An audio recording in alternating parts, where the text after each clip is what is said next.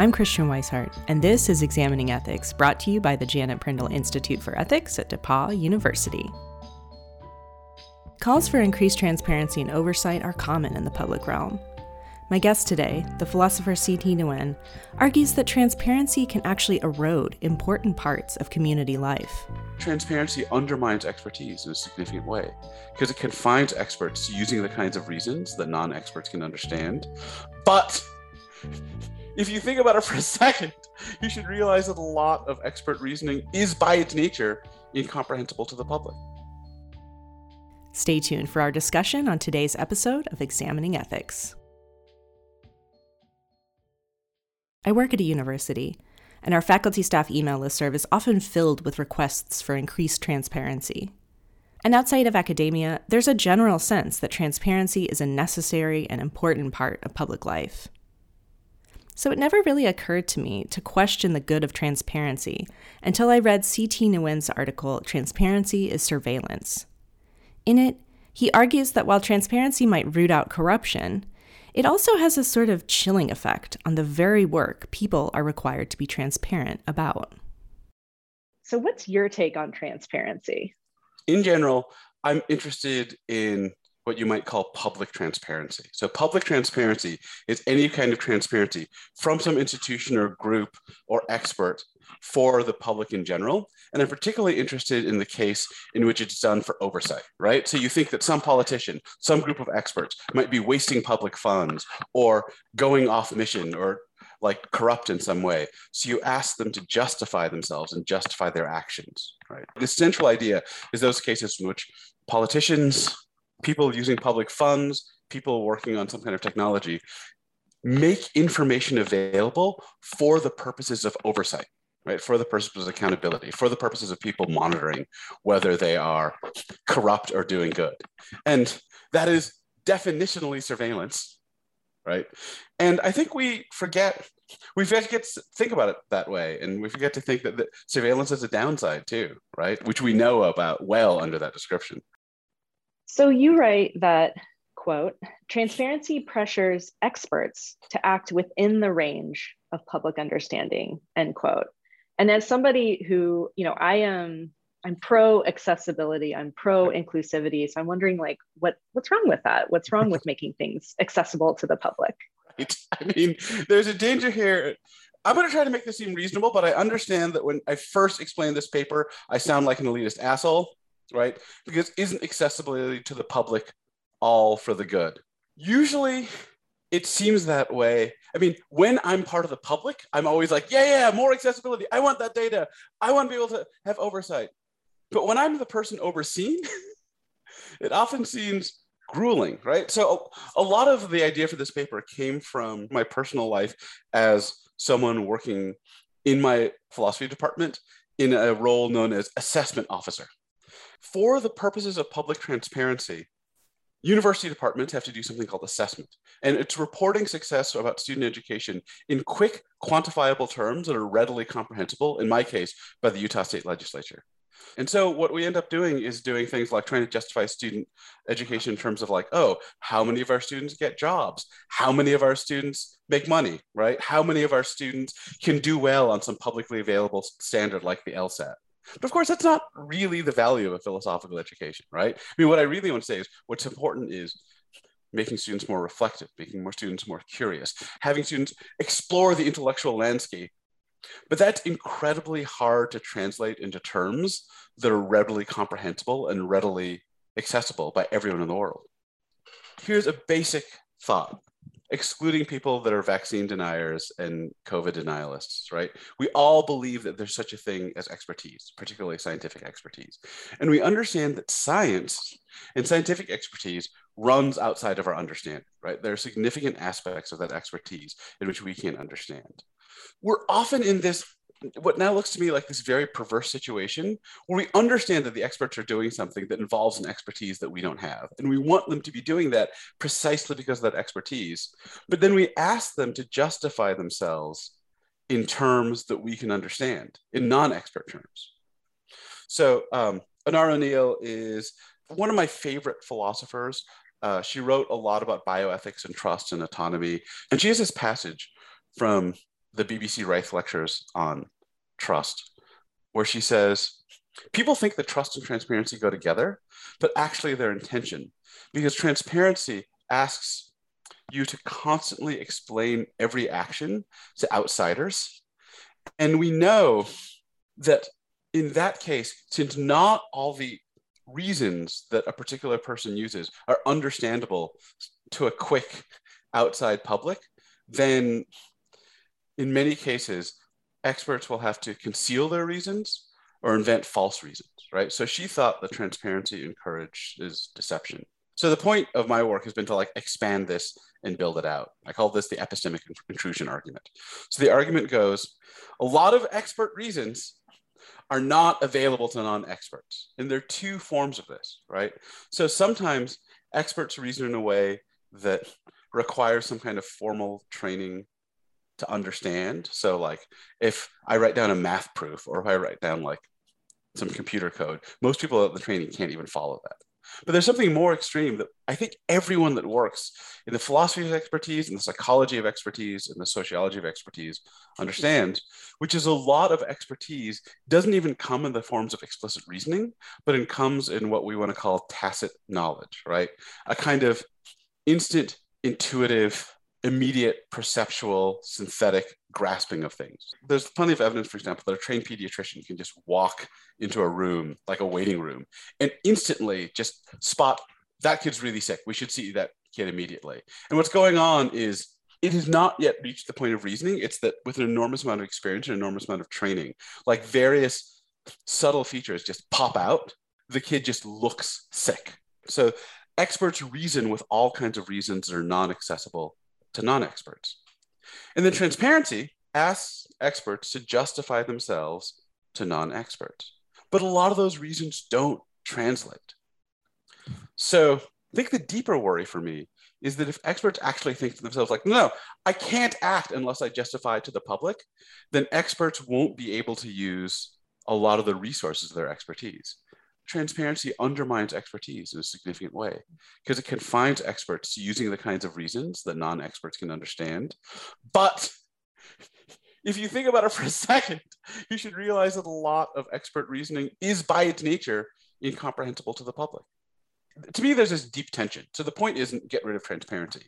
It's that, right, transparency is necessary because we know that experts can get corrupt. We know that experts can get biased. At the same time, we know that experts reason in a way that the rest of us cannot. And so I think there's there's basically these two forces. One force is saying you need to trust experts to let experts do things that you can't understand. And there's another force that says, no, you can't trust experts because they might be corrupt.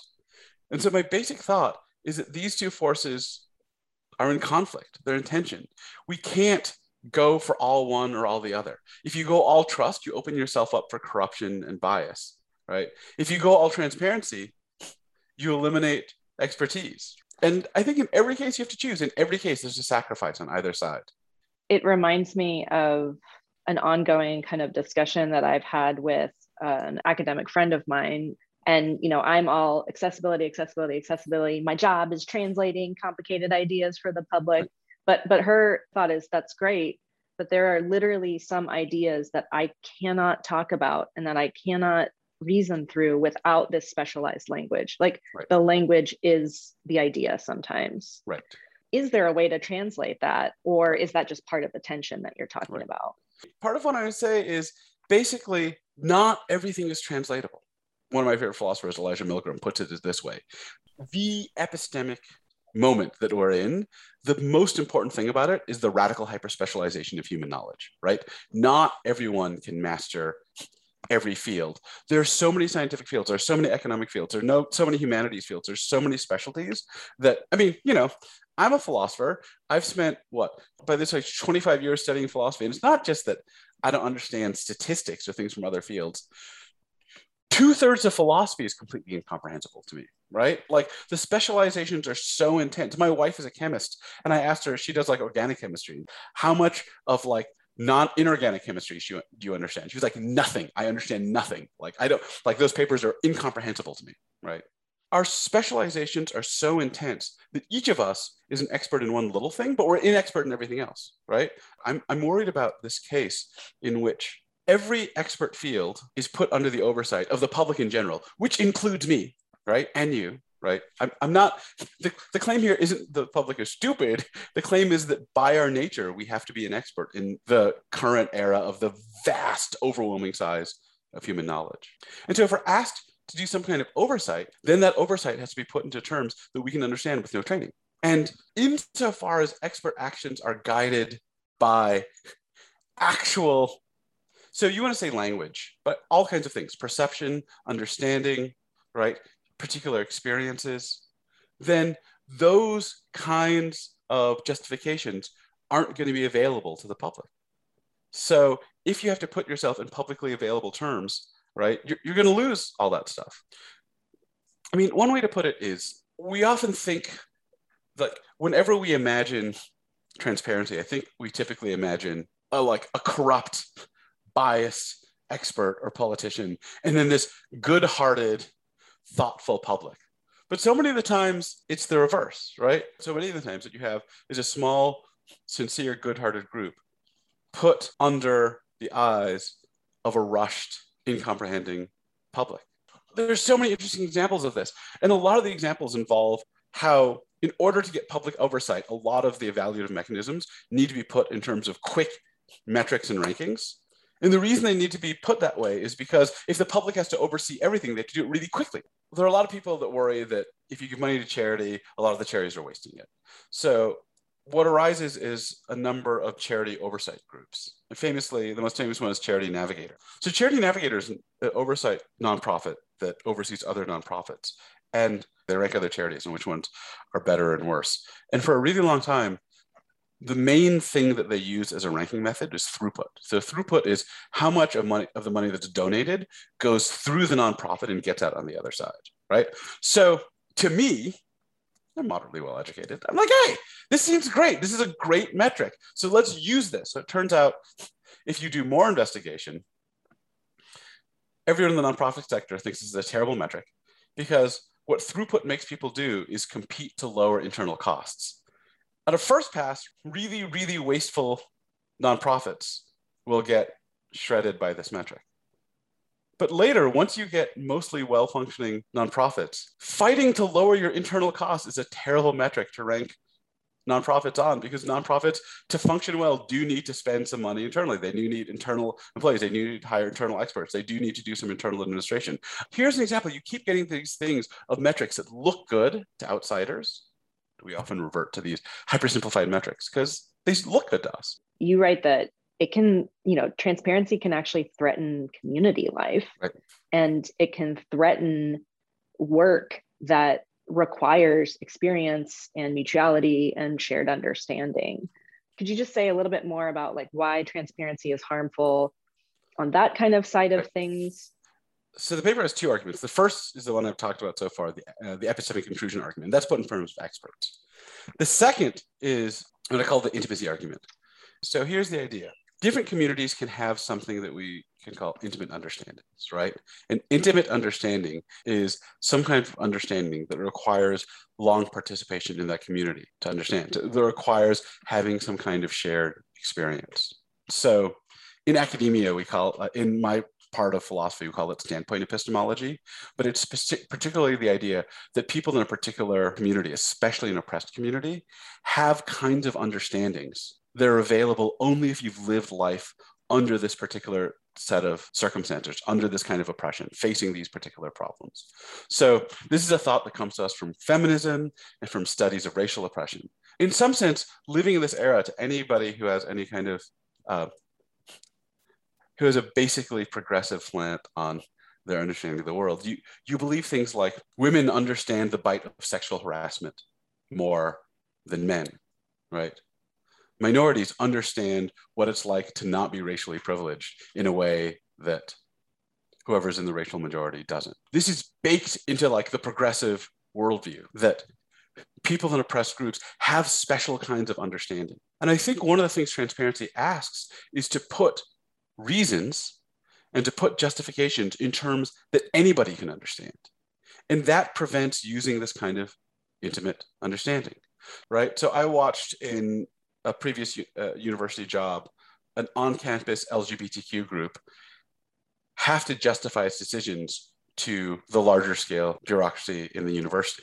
This was again under the name of transparency. In this case, the group was trying to justify a certain kind of safe space, right? Only queer people, self identified queer people could come in, and non queer people were excluded from the space. To everyone who has experience in the LGBTQ community, it's obvious that you need something like this, right? When this action and its justification filtered up to the large scale university administration, who, by the way, are largely non queer, white, non oppressed groups in Utah, right?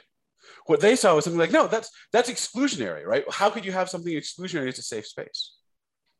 The reason that you have this LGBT group run by people in who are queer, right, is because you think we need people that are appropriate representatives of the community running this thing.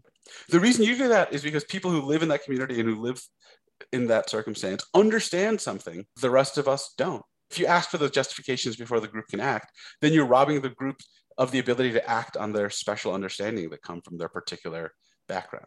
So the worry again is that transparency shreds intimacy, right? It prevents groups from acting on their intimate understanding insofar as their actions are constrained by justification to some large public that doesn't share that understanding.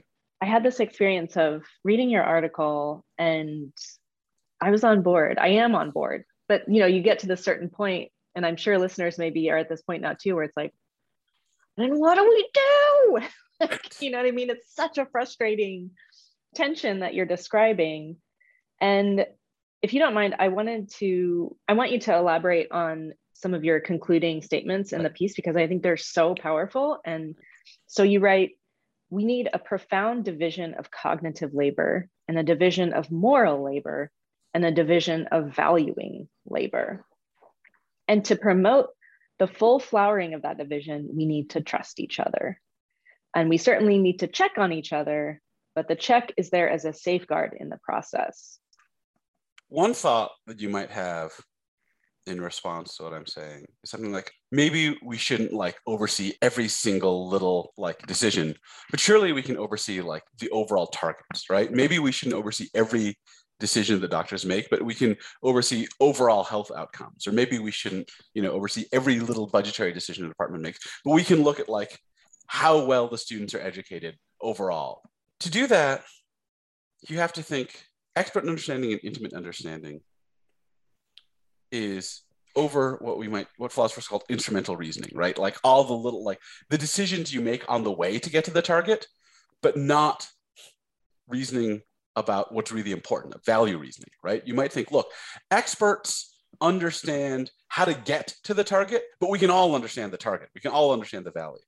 And i think that's actually wrong I take a lot of inspiration from a philosopher named Tal Brewer. One of Tal Brewer's core ideas is that actually, when you enter into an activity, the value is actually really complicated. You don't see it. It takes a long time to see the value that's on offer. Like, so I did not exercise for much of my life. And my external understanding of the value of exercise was, oh, you need to get in your miles to like make your heart good and cut and like burn some calories, right? And it's not until you spend years in it you realize, oh no, there's all this rich, there's like the, there's this community life, there's the thrill of competition. So before I started exercising, I spent my entire life at a computer, and I did not think there could be anything like the joy of inhabiting a body. It took me like five years of rock climbing to be like, oh no, no, this is this is wonderful, right? So I mean, so there are a lot of activities where I think the more time you spend with them, right, the more you see the value. And I think a lot of the times this is true of like spending time with the arts spending time learning the humanistic disciplines like philosophy and anthropology. But i think it also it also applies to a lot of scientific disciplines. I think the more time you studying ecology the more you see the value of complex ecosystems in a way that you might not on the outside. So in this case it's not just that experts understand techniques better than the rest of us, it's that an expert has a better grasp of the value available in the domain of their expertise.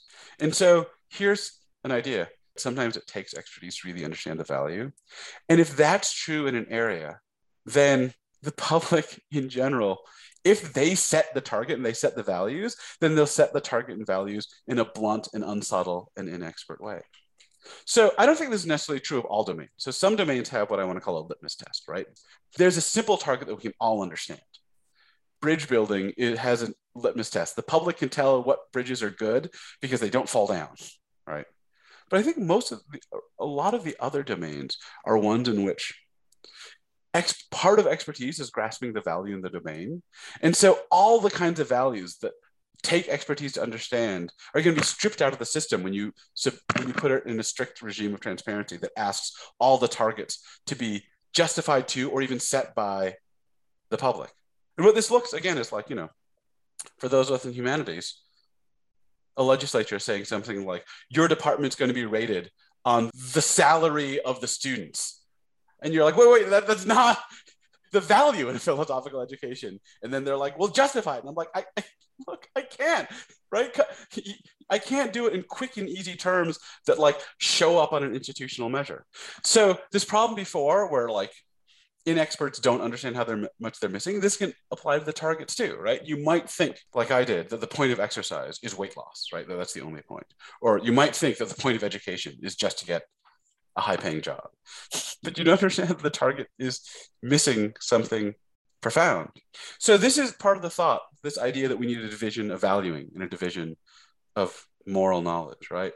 There's this deep thought that a lot of us have that values are public and that morality is public. But I think instead, the right vision of the world is in which there are different groups with different moral sensitivities. This group, like there are people in this world that have sensitivity to how to take care of queer people in an oppressive community. I don't have as much of that sensitivity. I have to trust people that have, in some sense, lived through that because I didn't live through that. Then there are other people that have a profound understanding of what it's like to live as a woman in a patriarchal society, or what I have knowledge of is what it's like to live as an Asian American in a world which is subtly and interestingly racist in a way that's different from the way it's racist, right? The form of racism against Asians in America is very different from the kind of racism against blacks in America. We have to trust each other in some really significant sense to let each other's special sensitivities and special understandings of value illuminate the world. Another way to put it is I think we all think that the sciences need a division of labor just because there's too much like empirical knowledge to know. But I also think that our complicated moral life involves all kinds of special moral sensitivities and all kinds of special value sensitivities. And that we can't also imagine that one person can properly understand all of that stuff. We have to trust each other's deeply informed moral sensitivities. But we can't trust perfectly. Here's a core thought. So, one of my favorite philosophers from the 20th century is Annette Baier. Uh, she starts the entire modern conversation in philosophy about trust. The way she puts it is that the essence of trust is that makes you vulnerable to someone else. You're entrusting them with something. And she thought that in many cases, like children are entrusting their parents with their lives. I'm entrusting my health to my doctor, right? And she thought that the essential part of entrusting was vulnerability. You made yourself vulnerable to somebody else. And I think you can uptake this idea into our modern life, right? What it is to trust an expert is to make yourself vulnerable to them. There's a reason we need to do it, which is that we don't in, individually we can't understand everything that's required to take care of ourselves and our lives in this vastly complicated hyper scientific society. So trusting each other makes us vulnerable. We also have to manage that vulnerability right? Definitely bad actors definitely biased people can take advantage of our vulnerability intentionally or unintentionally right? So we have to manage it. But the thing i'm trying to say is that the process of managing vulnerability also undercuts the positive sides of trust, right? When you try to secure your vulnerability and make experts and make people with intimate understandings act within your understanding, then you are you are securing yourself against vulnerability and abuse, but you are also undercutting the ability for people to act with understandings that are beyond what you have. So that's the basic tension. I think it's kind of heavy medicine. And if you take if you take too much of it, if you go all transparency, then you've eliminated trust and vulnerability from the system and you're safe in a way, but you've also eliminated the goods that come from trust, right? And if you go all trust, then you might get all these goods of stitching together expertises, but you're going to get tons of unmonitored corruption and bias into the system. So you need some kind of compromise. That's that's I mean that's the painful answer. I think the, the thing that people want is what's the thing I can do that can maximize trust and maximize transparency. And I think the answer is there's nothing. Those are intention. The best we can do is still going to end up with some kind of compromise. If you want to know more about C. Thi Nguyen's work or some of the things we mentioned in today's episode, check out our show notes page at examiningethics.org. Examining Ethics is hosted by the Janet Prindle Institute for Ethics at DePauw University. Christiane Wisehart wrote and produced the show. Our logo was created by Evie Brocious. Our music is by Blue Dot Sessions and can be found online at sessions.blue. Examining Ethics is made possible by the generous support of DePauw alumni, friends of the Prindle Institute, and you, the listeners. Thank you for your support. The views expressed here are the opinions of the individual speakers alone. They do not represent the position of DePauw University or the Prindle Institute for Ethics. Administrative. I work at a university and our faculty staff email listserv is often filled with requests.